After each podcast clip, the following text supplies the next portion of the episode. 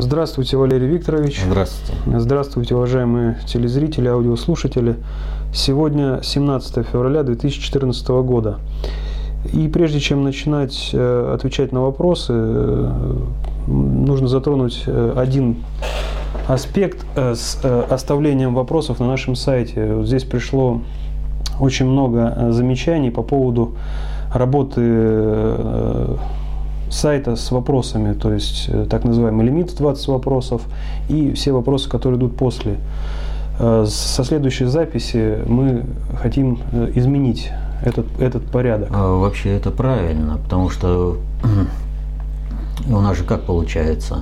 Кто задал вперед вопрос, тот и попадает. А это неправильно, поскольку таким образом очень хорошие и нужные вопросы попадают в отсев, и не всегда мы можем даже если бы хотели эти вопросы огласить в рамках э, вот этого времени, которое у нас отводится на запись, а вынуждены отвечать, расходовать время на вопросы, ну, мягко говоря, несущественные. Поэтому, в принципе, э, будет правильно, вот считаем, что будет э, вопрос отбирать редакция. Но мы ведь изначально договаривались, что покажем все формы работы с вопросами, что мы не уклоняемся э, от вопросов, а э, возможность э, вот эти вопросы отбирать, она очень ограничена. И поэтому нужно было и понимание людей, что вот какие-то вопросы не будут попадать, хотя людям будет казаться, что это вопрос очень значимый.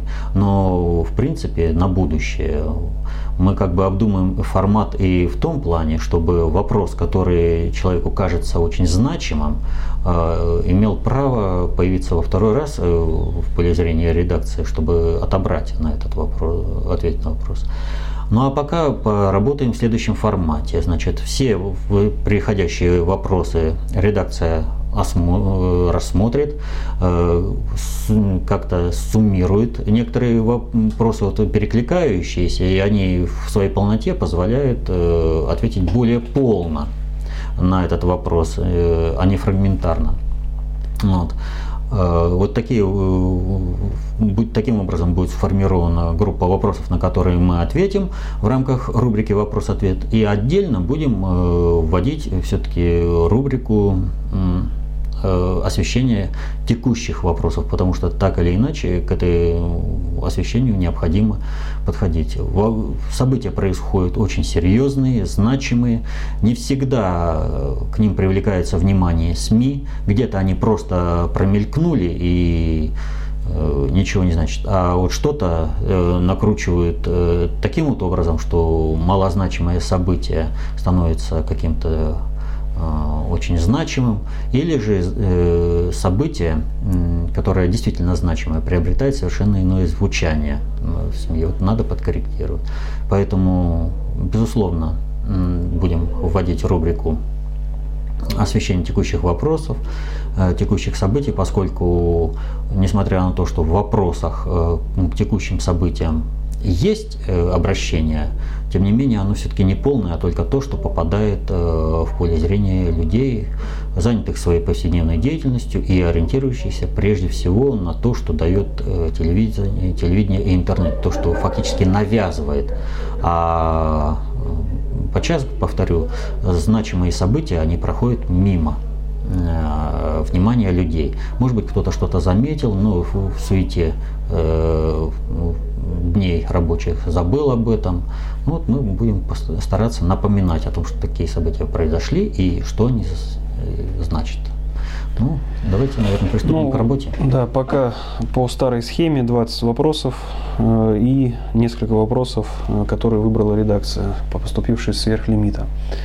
И первый вопрос возвращает нас все-таки к теме семинаров. Э, и звучал он и на прошлых вопросах. Здесь э, Макс вместе с Сергеем э, касаются опять эгрегоров. Э, в позапрошлой передаче, ну, по-моему, все-таки в прошлой передаче Максим задавал вопрос об эгрегорах, который э, я, господин в очках, как он меня обозначил, благополучно проигнорировал. Вопрос был цельный, а не несколько подвопросов, и его суть не была озвучена. В лекциях Валерия Викторовича я не слышал конкретно про цели управления эгрегоров, поэтому вопрос – какие цели управления у эгрегоров могут быть и какое место эгрегоры должны занимать в человеческом обществе? А, цели любых эгрегоров формируются в соответствии с целями тех людей, которые входят в эти эгрегоры. Если эгрегор формируется людей, стоящих на остановке, ожидающих автобус номер 17, то это цель дождаться автобуса номер 17. Если эгрегор формирует цель э, достижения господства на планете Земля, то и соответственно этому э, цель эгрегора будет такова. То есть люди определяют цели и регулирования деятельности вот этого эгрегора, э, который накачивает именно своей информацией в полном соответствии с процессом триединства материи, информации и мера. Вот. Какая информация входит в эгрегор, такова и цель. Вот. И эти эгрегоры, э, они изменяются в ходе и деятельности людей. А какова цель э, существования эгрегоров или что то Какое место Какое место? Это, что называется, ну, духовное объединение людей. То есть это формирование референтных групп, в которых людям комфортно и откуда люди получают энергетическую подпитку и в то же время являются опорой для других людей. Вот. И вот э, в этом плане эгрегоры являются средством перетока энергии, информации вот, по мере нравственности каждого человека.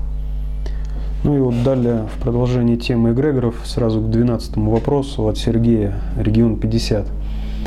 А, Валерий Викторович, вы говорили, что душа человека после смерти попадает в эгрегоры, в связи с чем у меня возникло несколько вопросов. Первый. Откуда такая информация? А, квитанции на такую информацию, безусловно, нет. И кто скажет, что у него эта квитанция есть, ну, погрешит против истины.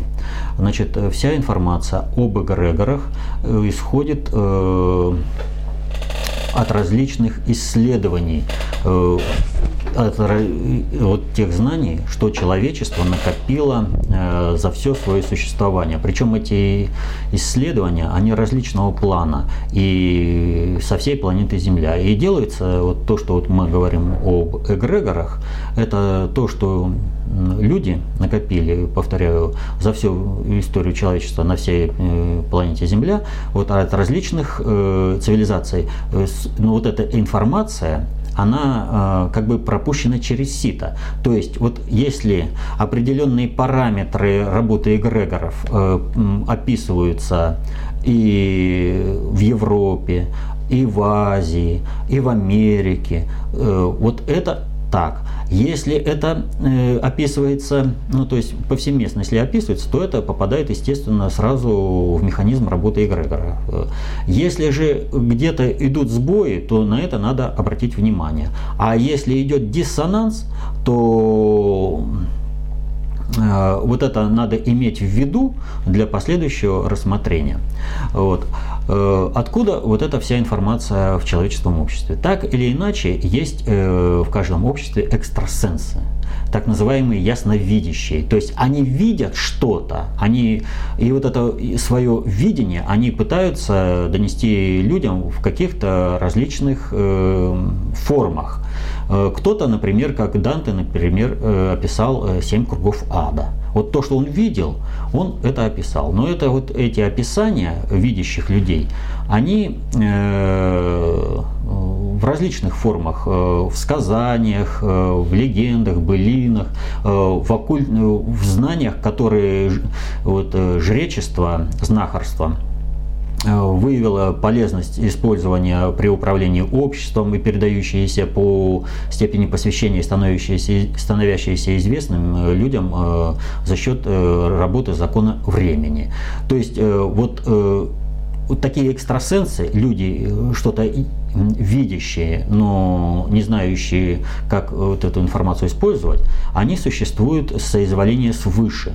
Это как маркеры такие Э, для человека, что человек понимал, что у него есть возможность получать какую-то информацию, у него есть э, возможности, используя какие-то неиспользованные ресурсы своего организма, которые он может использовать там в качестве левитации, телепортации, телекинеза, вот, э, и другие способности. То есть и вот э, отдельные представители э, вот такой информацией владеют, и они ее э, в меру своего понимания доносят до людей. И это вот все это на протяжении столетий суммировалось теми э, структурами, а это жреческая э, Э, знахарские структуры, которые понимали значимость вот, этих, э, вот этой информации для управления обществом, как э, оперировать, ведь э, изменение информационного состояния эгрегора может направить энергию людей на совершенно иные цели.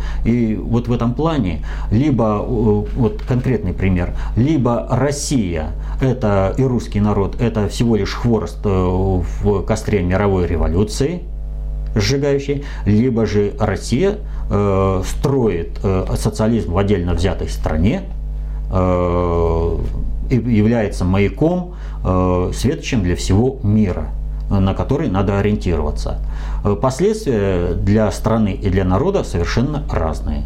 Как и цель, которая будет достигнута, либо глобальный предиктор достигает своей цели, мировой социалистической революции, установления своей диктатуры на планете Земля э, через уничтожение еще к тому же России, либо же он этого не достигает, а общество получает опыт э, построения действительно справедливого,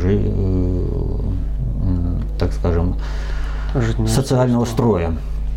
Вот, э, так что эгрегоры, вот нигде вы учебника как такового не найдете. Вот информация по эгрегорам, она в большей части дается именно по посвящению в различных знахарских структурах.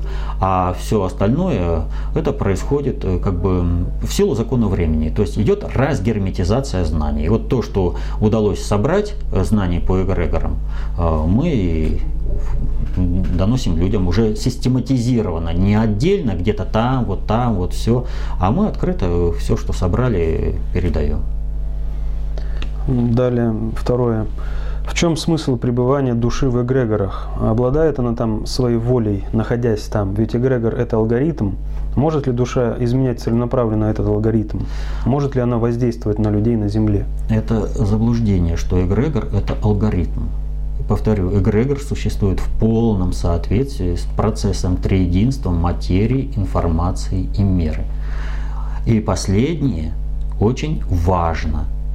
То есть душа, попадающая в эгрегор, она должна выровнять меру в соответствии с этим эгрегором. А, что-то. Далее, третье. А, по какому принципу душа попадает в эгрегоры? Ведь при жизни человек взаимодействует со множеством эгрегоров. Например, душа Сталина попала в какой эгрегор? Или Христа? А, душа Сталина или Христа, я думаю, минуя эгрегоры, э, сразу попала в то состояние, которое было предопределено Богом, как надмирной реальности. Э, а эгрегоры, повторю, это, э, в общем-то, э, проявление энергетические, информационные проявления социальных структур общества. Вот. И там вот этот эгрегор, он, в общем, существует э, в процесс в поле либо Божьего промысла, либо в русле, это вернее в поле Божьего попущения. Как там? По какому принципу по какому душа принципу? попадает? А, по энергоинформационному. Вот э, так же, как э, человек в разные со свои, так скажем, периоды попадает, а, является представителем различных э, типов психики. У него что-то есть от животного типа психики, что-то есть от э, зомби, э, что-то есть от демона. Тем не менее, если человек стремится э, к человеческому типу строя психики, он в конце концов становится и человеком. Так вот, э, э, точно так же и эгрегоры. Э, человек, э, как пребывая в разных типах психики, он состоится либо э, животным, у него доминирующий тип психики такой, либо зомби-биоробот, либо э, демон, либо человек. Э, вот в соответствии с этим э, доминирующим информационным составляя, информационной составляющей эгрегора и в жизни человека и попадает человек. То есть эгрегоры есть долгоживущие, есть быстроживущие. Эгрегоры есть включающие в себя состоящие другие эгрегоры. Вот. Ну, в двух словах это не скажешь. Вот, а мы по вопросам жизни эгрегоров еще, к сожалению, не подошли, не смогли рассмотреть на семинарах. Но в любом случае, именно по той информационно-нравственной составляющей, э, которой человек в доминирующем плане при, руководствовался при жизни. Вот туда и попадает. При этом э, учитывается именно направление деятельности, то есть человеку э, свойственно и должно меняться в сторону человечества, э, строя психики. Вот, и становиться человеком. И вот в соответствии с этим э, человек, если он в этом направлении двигался, то он попадает в более высокий эгрегор напрямую, чтобы там э, подравнялась его мера понимания. Четвертый аспект. Некто в этой жизни были вместе. Супруги, друзья, родственники, родители, дети. Они попадают в эгрегор вместе, и, а если нет, то могут ли души, пребывая в разных эгрегорах, общаться между собой? В соответствии с тем, как они жили на Земле. Если они жили, их объединял только эгрегор квартиры, то они могут казаться в одном эгрегоре, э, объединяющем, но в разных эгрегорах э, действительно их содержащих. То есть абсолютно как в жизни. И последнее, пятое. Э, люди, которые в этой жизни породили эгрегоры, они в этот эгрегор и попадают, ну, фактически уже ответили. А. Иерофанты, породившие библейский эгрегор, туда и отправляются? Да. Они туда и отправляются. Они, ну, это объединяющий, один из, из, так скажем, предельно обобщающих эгрегоров. Вот. А есть эгрегоры, которые порождают люди в жизни, но они являются маломощными эгрегорами и по своему роду, так скажем, по, по существованию они краткосрочные. И с, э, со смертью этого человека исчезает этот эгрегор а он попадает в более высокий эгрегор, э, который, доминирование которым у него происходило при жизни. Ну все, теперь переходим к следующему вопросу. Второй вопрос от Андрея. А, вы посвятили много времени, оценивая бывшего министра обороны Сердюкова. Оцените, пожалуйста, действующего министра обороны. На мой взгляд, Шойгу хоть и влил живую струю в военное строительство, восстановление вооруженных сил, тем не менее находится в определенных рамках. Настораживает уже факт награждения Шойгу орденом Мальтийского ордена – Прежде всего, я не посвящал много времени именно Сердюкову, а я посвящал много времени управленческому фактору, э, завязанному на э, персону Сердюковой. То есть показывал, как это работает в управлении, что за этим э, следует. Это несколько, как бы, некоторые отличия от того, что рассматривать собственно Сердюкова и рассматривать фактор Сердюкова в системе управления. Что касается Шойгу, значит, э, надо понимать следующее. Э, Шойгу в своей деятельности сейчас выпало собирать э, тот урожай, который был засеян при Сердюкове. При Сердюкове была подготовлена, скажем, проектно-сметная документация на модернизацию крейсера, вот, было ли выделено финансирование, все было подготовлено, а при Шойгу этот крейсер загоняют с помпой на верфь и будет производиться модернизация.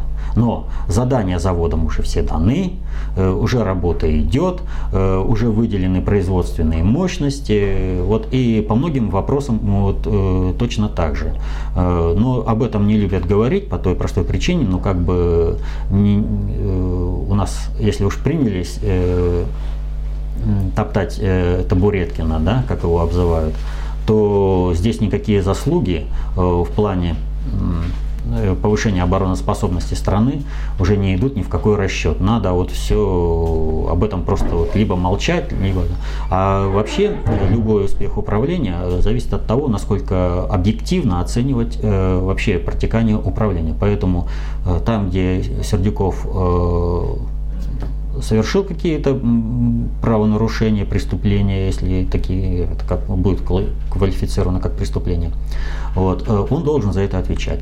Если же он э, сделал что-то хорошее для страны, для армии, э, должен он просто, ну как сказать, просто по-человечески здесь будет порядочно сказать, что да, это вот его заслуга. Вот. А с точки зрения управления, повторю, нужно стараться оценивать все процессы объективно. Что касается Сергея Кужугетовича, значит, у нас есть аналитическая записка, опубликованная, по-моему, год назад, да? Э, как раз, э, когда только начинались все эти события, э, по Сердюкову плотно его начиналась отставка, и вставал, в общем-то, вопрос переделе сфер влияния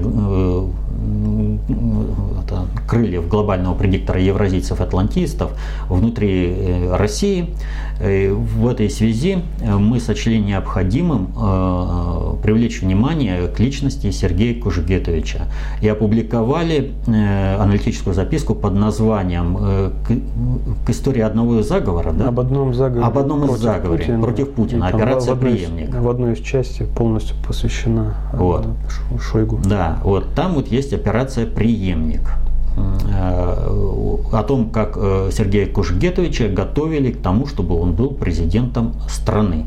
Э, но эта операция не состоялась в начале 2000-х годов, а сейчас она снова реанимирована. То есть вот те вопросы, которые были освещены в аналитической записке, они по-прежнему являются актуальными. Ну, всего-то как бы и год прошел, когда мы напоминаем о тех событиях, э, с чего началось. Значит, Сергей Кужугетович очень серьезно сейчас раскручивает на преемственность в управлении Россией. Э, именно ради него и для него был введен формат 2 э, плюс 2, когда министр обороны и министр иностранных дел ездят по разным странам и там ведут различные контакты. И первой страной, которую они посетили, была Италия, Рим вот, а вторая были Соединенные Штаты. Это, в общем-то, о многом говорит. Но при всем при этом, когда мы знаем, э, в общем-то, Сергея Кожугетовича, э, как его занарядили, то вот личное отношение Сергея Кожугетовича к вопросу о том, чтобы возглавить страну, быть президентом страны, э, в начале 2000-х и сейчас, оно разное. Как бы человек, человеку с возрастом свойственно становиться более мудрым. И, но это не означает, что э, ему кто-то позволит э, выпрыгнуть из этого сценария. Из этого сценария он может выпрыгнуть только если он будет, э, ну как, работать качественно на интересы России вместе с Путиным. Вот тогда, пока Путин необходим для глобального предиктора как э, спарринг-партнер в решении различных вопросов, стоящих перед, на планете Земля, вот э, до тех пор э, Сергей Кожугетович не будет активирован э, как э, потенциальный э, претендент э, на должность президента. Поэтому в любом случае при назначении этого вообще надо понимать, что э, Шойгу это самая оптимальная фигура на назначение на, э, министром обороны на настоящий момент. Вот когда он был назначен и до сих пор это самая оптимальная фигура. Вот. То есть э, выбор э, Владимира Владимировича абсолютно оправдан и целесообразен. Но нужно понимать, э, э, так скажем, Э, роль каждого в этом э, процессе э, подготовки преемника именно в роли, это в виде Сергея Кожукетовича Шойгу. Вопрос от зауральца. Валерий Викторович, можете ли вы пояснить, зачем недавно были резко повышены оклады высшим чиновникам? Об этом также недавно Зазнобин высказывался. Что стоит за этим повышением зарплат в это кризисное время? В это кризисное время это для того, чтобы кризис несколько сгладить. А, дело в том, что вы не забывайте, что зарплаты были повышены в тот момент, когда э, решался вопрос о повышении э, потолка госдолга Соединенных Штатов, и Соединенные Штаты, используя все свои возможности для того, чтобы избежать этого и предъявить миру свою пока еще существующую военную мощь и пока еще существующее доминирование в кредитно-финансовой системе именно американского доллара. То есть э, они сбрасывают э, как говорится, кому я должен, я всем прощаю, это я себе прощаю, а вы будете должны мне еще снова. Вот. Э, вот в этих условиях очень важно было показать э, элитам а, для себя, для любимых, что у них будет возможность как бы жить нормально на ту зарплату, как, как перспектива. Такая, что от развития страны они будут э, получать э, в опережающем порядке некоторые, э, как сказать, некоторые бонусы, что ли. Э, то есть это как бы задабривание элиты, и это небольшой этот, э, как бы,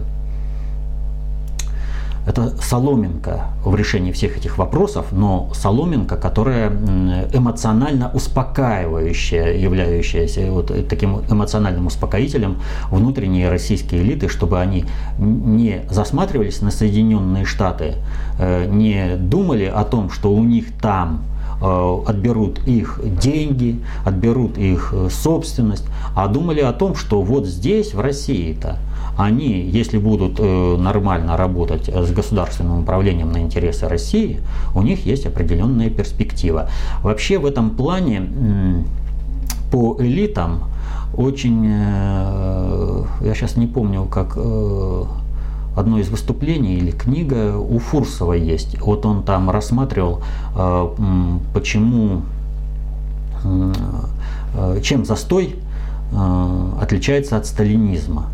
То есть э, застой как бы восстановил э, гарантии э, экономические, которые элита получала за свою деятельность при Сталине, но при этом убрал ответственность, которая была при Сталине. При Сталине было так, ты на всем обеспечен, вот, но ты работаешь на интересы страны.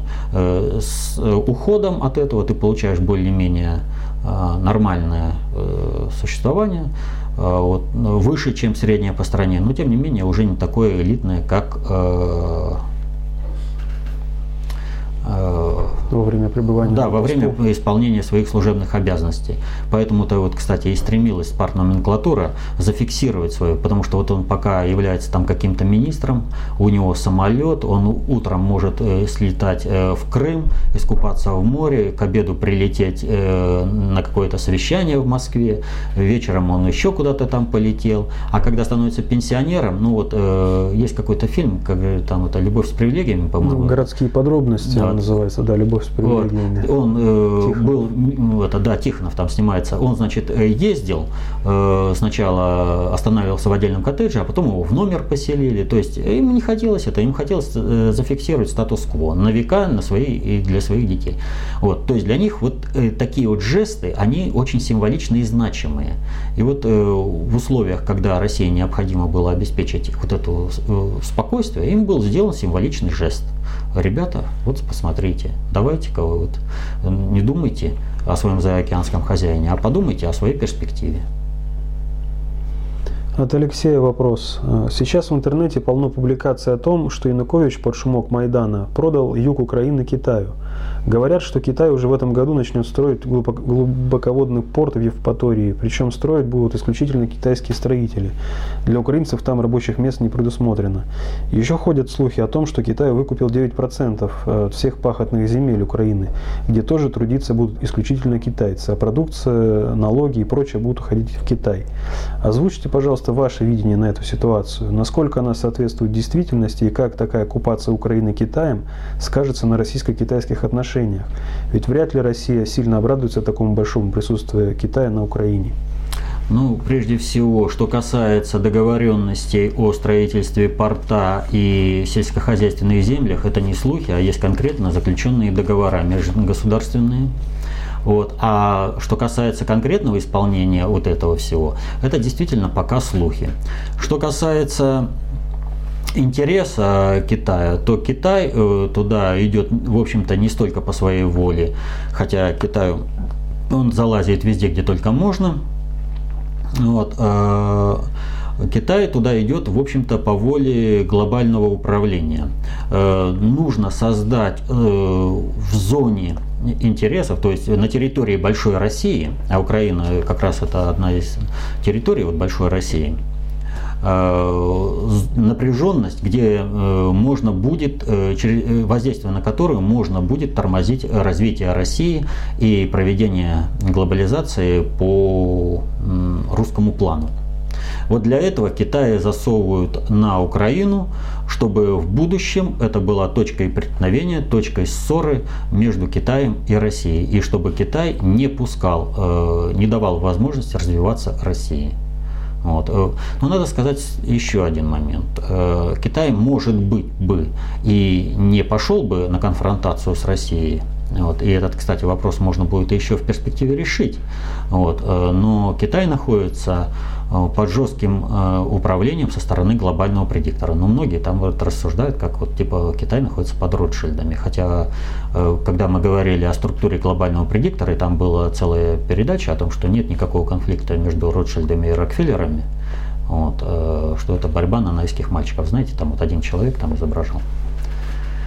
Вот. Э, так что вопрос э, достаточно серьезный, имеющий долговременную перспективу остановить Россию, остановить глобализацию по-русски. Вопрос от Марины. 11 февраля Нацбанк Казахстана объявил о девальвации тенге. Изменение курса составило 20% и достигнут показатель 185 тенге за 1 доллар. Председатель Нацбанка пояснил, что девальвация является необходимой мерой. Буквально за 1-2 дня в 2-3 раза выросли цены на многие товары ГС, ГСМ. Президент Назарбаев при этом э, заявляет, что повода для беспокойства нет. Объясните, пожалуйста, просто и доступно, что называется на пальцах, почему при прогнозируемом техническом дефолте США после 7 февраля разговоров о том, что Америка загибается и вот-вот рухнет ее экономическая система, доллар наоборот укрепился, а национальная валюта девальвировала. Что произошло? Ну, об этом я уже немного говорил на прошлом семинаре, мы, ой, семинаре, на прошлом вопросе-ответе. И тогда я сказал, ждем, когда будет принято решение о повышении потолка госдолга. Вот. Э, в Соединенных Штатах, э, вот, когда страновая элита Соединенных Штатов попыталась э, было заявить о своих интересах и провести э, дефолт э, государства в октябре прошлого года, глобальный предиктор, в общем-то, сломал эту элиту до такой степени, что тот же Бейнер, который э, мечтал о том, чтобы устранить Путина, и мы говорили о, на одном из вопросов-ответов, что, в принципе, Бейнер, скорее всего, рассчитывает на то, что Путина уберет какой-нибудь киллер, вот, посланный им. Вот, э, раз он делал такие заявления, что Путин бандит, и его надо устранить, вот, примерно наказать. Вот, так вот, э, Бейнера настолько хорошо взяли в оборот, что он вместе э, с другими э, республиканцами, а это вот как раз э, республиканцы, это большей частью представители страновой элиты, вот, проголосовал за повышение потолка госдолга, чем вызвал возмущение тех, кто не посвящен в эти надгосударственные проблемы управления.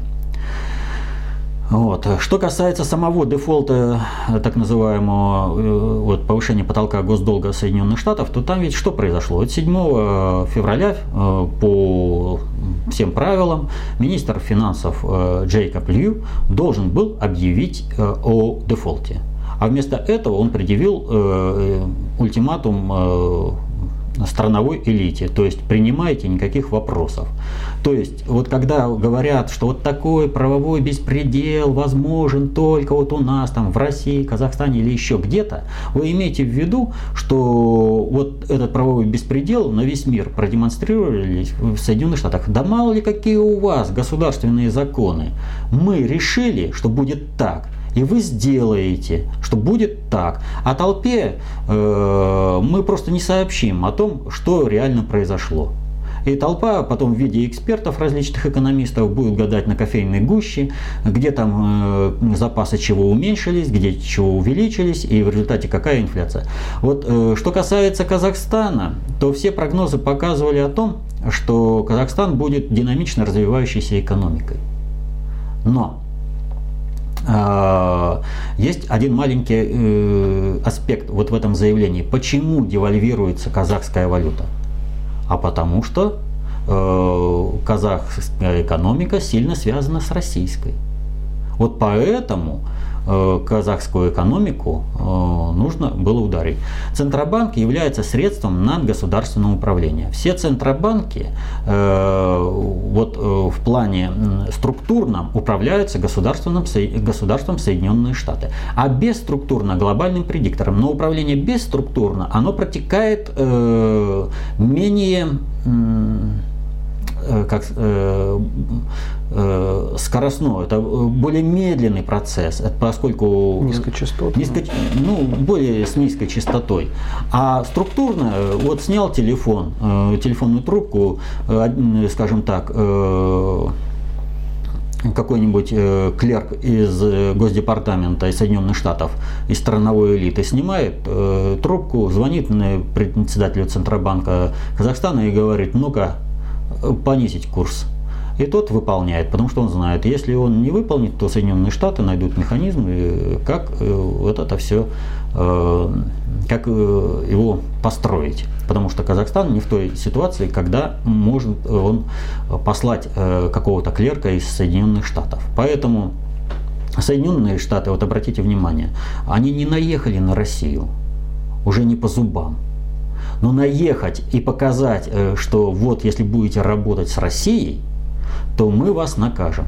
Но вообще Нурсултан Абишевич, в общем, правильно среагировал на это дело. И что он сказал? Мы должны совершить э, модернизацию экономики аналогичную той, что было сделано в Советском Союзе в 30-е годы.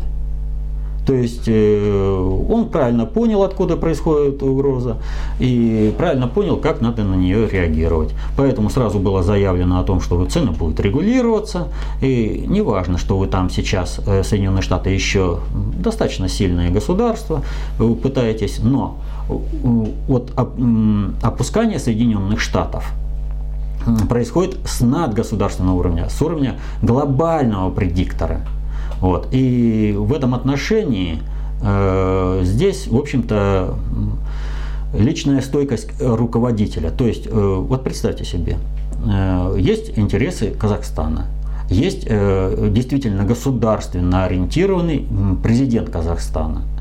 Вот. Он работает на интересы страны. И он знает, вот были Соединенные Штаты абсолютными доминантой в мире, но теперь их в нарушение всех законодателей, всего американского законодательства просто сломали и заставили сделать, э, принять для себя э, самоубийственное, в общем-то, решение. То есть сейчас э, предоставлена возможность людям, вообще всему миру, всем странам сманеврировать и составить новую систему продукта обмена на иных информационных носителях, деньгах. То есть другие валюты должны быть использованы. И ведь насколько э, предоставлено? До 15 марта следующего, аж 15 года. Вот. вот какой срок ожидан э, спокойно работать. Но, повторю, тут же ведь какая, какое спокойствие? Э, за это спокойствие все страны, все экономики, они Э, будут э, вынуждены э, делать какие-то отчисления для поддержания мировой кредитно-финансовой системы, основанной на долларах. Это не платежи Соединенным Штатам, это стабилизация мировой экономической кредитно-финансовой системы. Значит, кого-то нужно будет в любом случае грабить. И вот в данной ситуации э, решили ограбить э, Казахстан. То есть Назарбаев реально понимает, на него что-то будет все равно расписано. Но вот это противостояние с Соединенными Штатами ему сейчас выгодно для того, чтобы э, наладить более полные взаимоотношения с Россией. Путин ставит задачу о том, что Россия должна совершить экономический рывок, аналогичный 30-м годам 20-го э, столетия. Ставит. Вот теперь э, Назарбаев поставил. А значит, если они поставили эту задачу, решить можно только в едином народно-хозяйственном комплексе.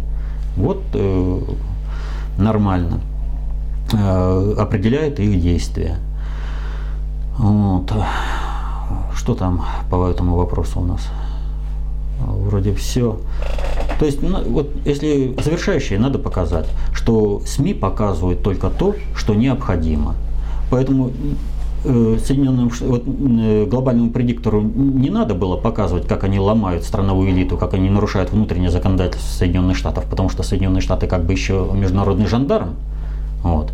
Они средства массовой информации это и не показали. Ну, сломали, просто в раз сломали. И полностью проигнорировали все это внутреннее законодательство. Вот. Ну а по Казахстану, Сейчас э, что-то России начислят. Россия тоже будет э, где-то там в бюджетном правиле э, искать какие-то механизмы, чего там будем каким либо курсом рубля расплачиваться, либо с процентной ставкой. Ну, каким-то образом тоже Россия будет соучаствовать в стабилизации мировой кредитно-финансовой системы, основанной на долларе. Но если не соучаствовать в этом, крушение всей экономики во всем мире и доминирование Соединенных Штатов. А оно нам нужно? Вопрос от Белого. Сейчас наше общество разделено на понимающих суть происходящего в России и мире и на тех, кто подвергся информационной войне против нас, а также еще на тех, кто совсем не следит за событиями, а судит по обстановке в своем городе или селе. Не говорю там про Украину или Европу, но как нам в России э, своим же доносить правду? Ведь это очень важно и для развития страны в целом, а переубедить очень сложно людей бывает. А, и бывает, что очень хочется. Дайте, пожалуйста, совет. Имеется в виду, как жить в нашей разобщенной стране. Озлобленным на все и вся плевать, по большому счету, и на Россию, и на нашу историю, и вообще на людей. А для знающих, понимающих и не безразличных это тяжелый удар. А вот в данной ситуации что нужно прежде всего самому человеку? Вот есть такое обязательное правило, кто ясно мыслит, тот ясно излагает. В информационной войне, как вот пишет наш э, коллега, подверглись все. Избежать этого просто невозможно. Вот информационное воздействие оказывается на всех. Но Одних это информационное воздействие э, поработило, других э, напрягло, третьи, э, разобравшись в нем, э, выбрали собственный путь следования.